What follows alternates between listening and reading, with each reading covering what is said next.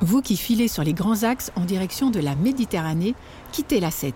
Faites la route buissonnière dans la région de Tain-l'Hermitage et de Tournon-sur-Rhône, à cheval sur la Drôme et l'Ardèche. Ici commence vraiment le sud.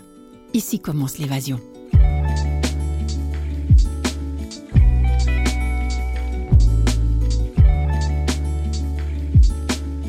Épisode 2 Pousser la porte du château de Charme.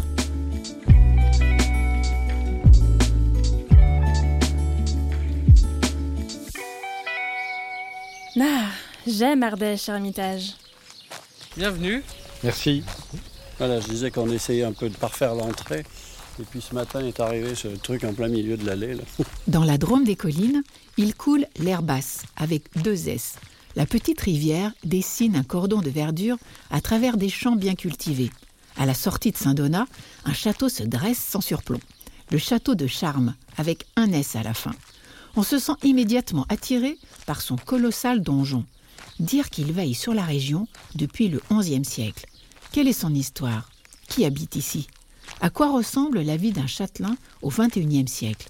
Alors là, on est face au château, qui est en haut d'une euh, d'une colline. C'est ça, tout à fait, en haut de, donc, de la mode castrale et euh, qui domine toute la vallée de l'Herbasse, voilà, qui nous mène euh, donc à voir le Vercors, en contrebas le village. Aujourd'hui, c'est le seul château habité et privé qui ouvre ses portes aux visiteurs dans la Drôme. Sur place, on apprend qu'il était tombé à l'abandon. Si on décrit le château vu de l'extérieur, c'est un château composé de, de quatre tours, c'est ça? Quatre tours, on pourrait presque penser qu'il y en a cinq. Aujourd'hui, il reprend des couleurs grâce au dévouement de ses deux nouveaux propriétaires, Pierre Dussert de Rougemont et Nicolas Chenives. Ce dernier n'a aujourd'hui que 25 ans, preuve que la passion des châteaux n'attend pas le nombre des années. Suivons-le. Charme, euh, ici, donc, se constitue de cinq tours, comme vous l'avez bien, bien remarqué. Dont une massive, hein, qui est le donjon. dont la tour principale est la plus ancienne, c'est le donjon. Alors ce château, il, est- il date de quand? On est au Moyen Âge, c'est ça Les années euh, 1000 euh? Oui, oui, oui, on commence ici en 990, donc euh, où on érige une première euh, tour en bois, ce que l'on appelle tout simplement un châtelard. Et au XIe siècle, on va ériger le donjon, voilà, qui va être la base. Et c'est vraiment le XVIIe qui va apporter à Charme donc euh, ce côté de maison d'habitation. Bon, on parlera d'un château, mais d'un château dans lequel on habitera. Donc, d'où toutes les fenêtres que vous voyez ici, c'est des fenêtres qui ont été euh, percées à cette période. Donc des larges ouvertures parce qu'il n'y a plus vraiment grand chose à, à défendre. Et euh, on va rendre la maison plus confortable. Parce que bon, c'est vrai que les châteaux avant étaient assez, assez sombres. Hein. Bon, on va rentrer dans ce château. Et bah allons-y.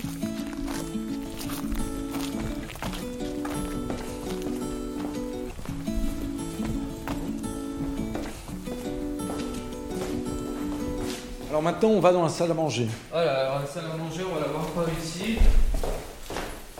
Pareil qui est très encombré. hein. Heureusement qu'il n'y a pas les livres. Parce que là, je pense que les, les gens ils sont oh là là, quel bazar. Et surtout ces boiseries. Regardez, donc toutes ces boiseries ici qui sont dites en, en plis de serviette. Qui sont le long du mur. hein. qui sont le long du mur en guise de sous-bassement. Un sous-bassement qui est important parce qu'il mesure presque 2 mètres de haut. Voilà un décor qui va arriver au 19e, où on voit donc euh, justement des décors de chimère, hein, très, très violet-le-duc. Donc euh, vous voyez, on voit des dragons, on voit, on voit tout un imaginaire hein, qui est pris et qui est restitué. Est-ce qu'on pourrait dire que Viollet-le-Duc a encore frappé? Sûrement.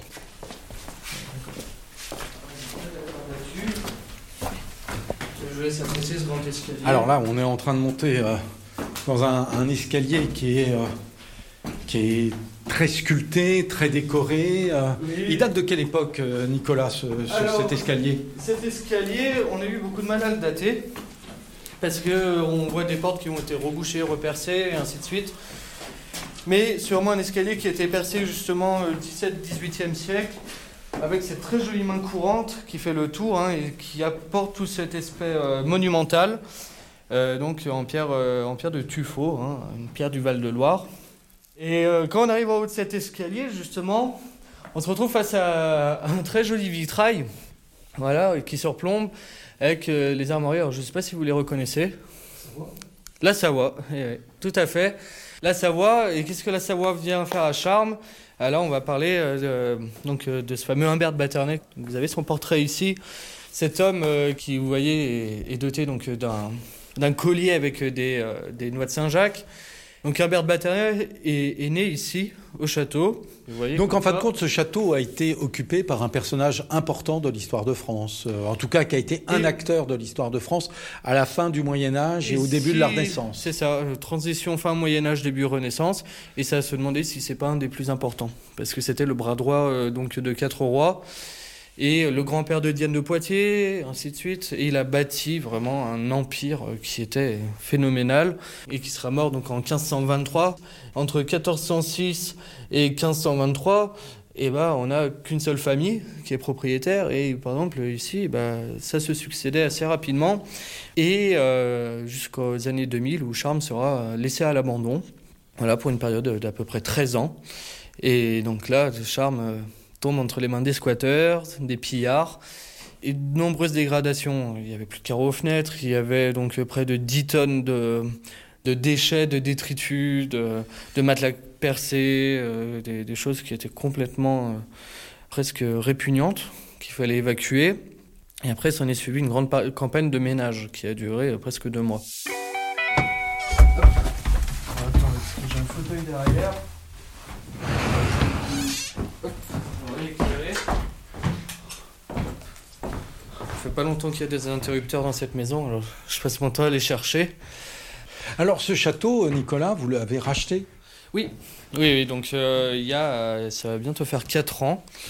Voilà, 4 ans euh, que nous avons repris Charme, voilà. Suite à... Qu'est-ce qui vous a motivé à acheter un château qui était euh, totalement délabré, euh, qui avait été occupé par des squatteurs, qui avait été saccagé, abîmé euh? Les, histoires de château, c'est une chose qui, qui n'est pas nouvelle euh, pour moi et, ma famille en l'occurrence. Et euh, j'étais trop jeune en fait pour reprendre les autres propriétés de la famille qui ont été euh, malheureusement vendues. Hein, J'étais trop jeune. Charme, si vous voulez, c'est un château qui ressemblait à aucun autre, qui est pas sur des plans, par exemple les châteaux en U ou ainsi de suite. Et pourquoi prendre un château à l'abandon plutôt qu'un château qui est complètement neuf, dans lequel il suffit de poser ses meubles et sa brosse à dents? C'était pas forcément ce que je souhaitais, c'était vraiment de, de relever aussi un monument. Quel endroit étonnant. Hein Et vous aimez ce château? Oui, oui, oui, oui, oui, mais euh, Nicolas vous le dira, c'est pas, c'est pas tous les jours évident. hein. Pour Ah ben. lui, à son âge, c'est rigolo hein, de vivre dans 12 degrés euh, et euh, le chantier, le machin, enfin voilà. Moi, j'ai fait ça toute ma vie. Donc, Toute votre vie, vous avez été dans des euh, châteaux. 30 hein. depuis l'âge de 30 ans, oui. Plus euh, sur- Après avoir été châtelain, vous voulez aller vers du simple. Mais être châtelain, c'est pas ne pas être simple. hein.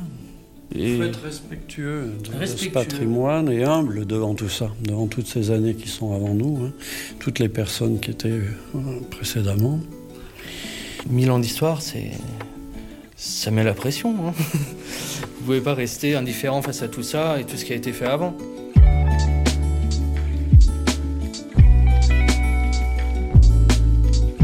Le château de Charme sur l'Herbasse est ouvert à la visite tout l'été et le reste de l'année sur rendez-vous. Plus d'infos sur châteaudecharme.fr. Charme avec un S à la fin. Tout pour préparer son voyage sur ardèche-hermitage.com. Et pour suivre l'actualité, il y a les réseaux Facebook et Insta. Ce podcast est une création du studio Aller-Retour et Majora. Il est produit par Ardèche Hermitage Tourisme.